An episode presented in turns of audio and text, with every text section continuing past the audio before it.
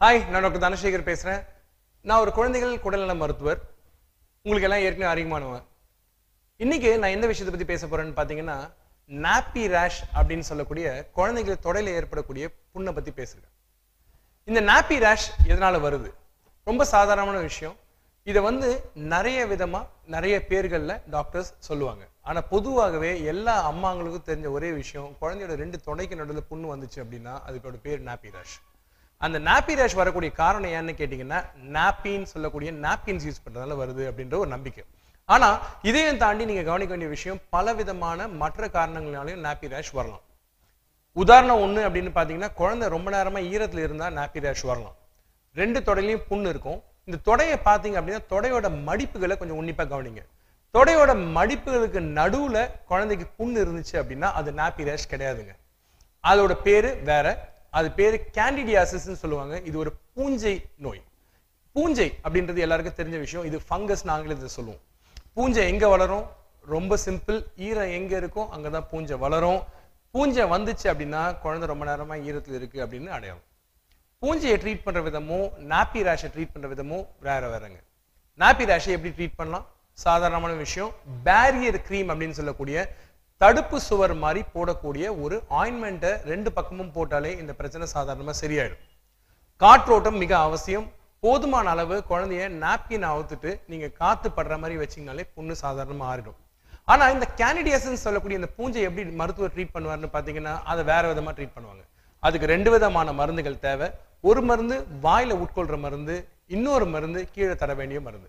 இந்த ரெண்டு மருந்துகளையும் ஒரு வாரம் எடுத்துக்கிட்டா இந்த நாப்பி ரேஷ் சாதாரணமாகவே சரியாயிடும். நாப்பி ரேஷ் வரக்கூடிய வேறு காரணங்கள் என்னன்னு பார்த்தீங்கன்னா குழந்தைக்கு சமீப காலமா அவங்க மருத்துவர் உடல்நிலை சரியில்லாத காரணத்தினால ஆன்டிபயோட்டிக்ஸ்ன்னு சொல்லக்கூடிய மருந்துகளை கொடுத்துருந்தாங்கன்னா நோய் எதிர்ப்பு சக்தி பொதுவாகவே ஆசனவாய் மற்றும் ஆசனவாயை சுற்றி இருக்கக்கூடிய பகுதிகளில் குறையும். அந்த மாதிரி குறைய பட்சத்துல பூஞ்சை வளரக்கூடிய வாய்ப்புகள் மிக அதிகம். இதை எல்லாத்தையும் தாண்டி இந்த நாப்பி ரேஷ் வேற விதமான நோய்களுக்கு அறிகுறியா இருக்குமான்னு கேட்டீங்கன்னா இருக்கலாம். உதாரணத்துக்கு பார்த்தீங்கன்னா உங்க குழந்தைக்கு பசும்பால் ஒவ்வாமை இருந்துச்சு அப்படின்னா நாப்பி ரேஷ் ஒரு ஆரம்ப கால அறிகுறியா இருக்கலாம். பசும்பால் நான் குழந்தைக்கு கொடுக்கறதே இல்லைங்களே அப்புறம் எப்படி வரலாம் அப்படின்னு கேட்டீங்கன்னா பசும்பாலில் இருக்கக்கூடிய புரத சத்து தாயோட தாய்ப்பாலில் வெளியேறதுனால அதை குழந்தை உட்கொண்டால் அந்த பசும்பாலில் இருக்கக்கூடிய அந்த புரதம் குழந்தையோட குடல்ல சேராம இருந்தால் இதுக்கு பேர் கவுஸ் மில்க் புரோட்டீன் அலர்ஜி அப்படின்னு ஆங்கிலத்தில் சொல்லுவோம். இது ஒரு சாதாரண ஒவ்வாமை. இதுக்கும் ரொம்ப சிம்பிளான ட்ரீட்மெண்ட்ஸ் இருக்கு. அந்த மாதிரி ஒரு பிரச்சனை உங்க மருத்துவர் யோசிச்சாருன்னா அதுக்கான வைத்தியத்தை உங்ககிட்ட சொல்லுவார். ஸோ நாப்பி ரேஷ்ன்ற விஷயம் சாதாரண விஷயம்தான். ஆனா வேற விதமான நோய்களுக்கு அறிகுறியா இருக்கலாம். கொஞ்சம் உன்னிப்பா கவனிங்க. ஏதாவது சந்தேகம் இருந்தா உங்க மருத்துவர்கிட்ட உடனே போங்க. நாப்பி ரேஷ் அப்படின்னு சொல்லக்கூடிய இந்த குழந்தைங்களுக்கு தொடை இரண்டிலும் ஏற்படக்கூடிய புண் ஒரு நோயா அப்படின்னு கேட்டிங்கன்னா இது ஒரு நோய் கிடையாது. எப்படியெல்லாம் இந்த பிரச்சனையை நம்ம கண்டுபிடிக்கலாம்னு பார்த்தீங்கன்னா ரெண்டு தொடைக்கு நடுலையும் குழந்தையோட தோல் செவந்து காணப்படும். கோபமா இருக்கும். அந்த குழந்தை வந்து அந்த இடத்துல கையை வைக்காது. ஆனா சிறுநீர் கழிக்கிறப்ப சிரமப்படுவாங்க. இது முன்பகுதியில மட்டும் அல்லாமல் பின்பகுதியிலும் வரக்கூடிய வாய்ப்புகள் உண்டு. இந்த மாதிரி முன்பகுதியில சிவப்பா தடிப்பா இருக்கலாம். அது மட்டும் இல்லாமல் தொடை இடுக்குகள் அதாவது பாத்தீங்கன்னா தோலோட மடிப்புகள் உள்ளேயும் இருக்கலாம்.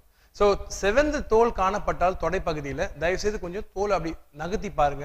ரெண்டு தொடையிலையும் இருக்கக்கூடிய மடிப்புகளை கொஞ்சம் விரிச்சு பார்த்தீங்கன்னா அதுக்குள்ளேயும் சிவப்பாக இருந்துச்சு அப்படின்னா அது சாதாரண நாப்பி ரேஷாக இருக்கக்கூடிய வாய்ப்புகள் குறைவு. இது பூஞ்சை அப்படின்னு சொல்லக்கூடிய கேண்டிடியாசிஸ் அப்படின்ற ஒரு சரும வியாதியோ சரும பிரச்சனையோ குறிக்கக்கூடிய ஒரு ஆரம்ப அறிகுறி. சாதாரணமா வரக்கூடிய நாப்பி ரேஷை நீங்க வீட்லேயே ரொம்ப சிம்பிளா ட்ரீட் பண்ணலாம். எப்படின்னு பார்த்தீங்கன்னா உங்க வீட்டில் வந்து உதட்டுக்கு போடக்கூடிய வேஸ்லின் இருக்குது பார்த்தீங்களா? அந்த வேஸ்லின் எடுத்து குழந்தையோட ரெண்டு தொடைப்பகுதியிலையும் தடவிட்டீங்கனாலே காற்றோட்டம் போதுமான அளவு இருந்துச்சு அப்படின்னா இந்த நாப்பி ரேஷ் அதிகமாகிறத இமீடியட்டா தடுக்கலாம்.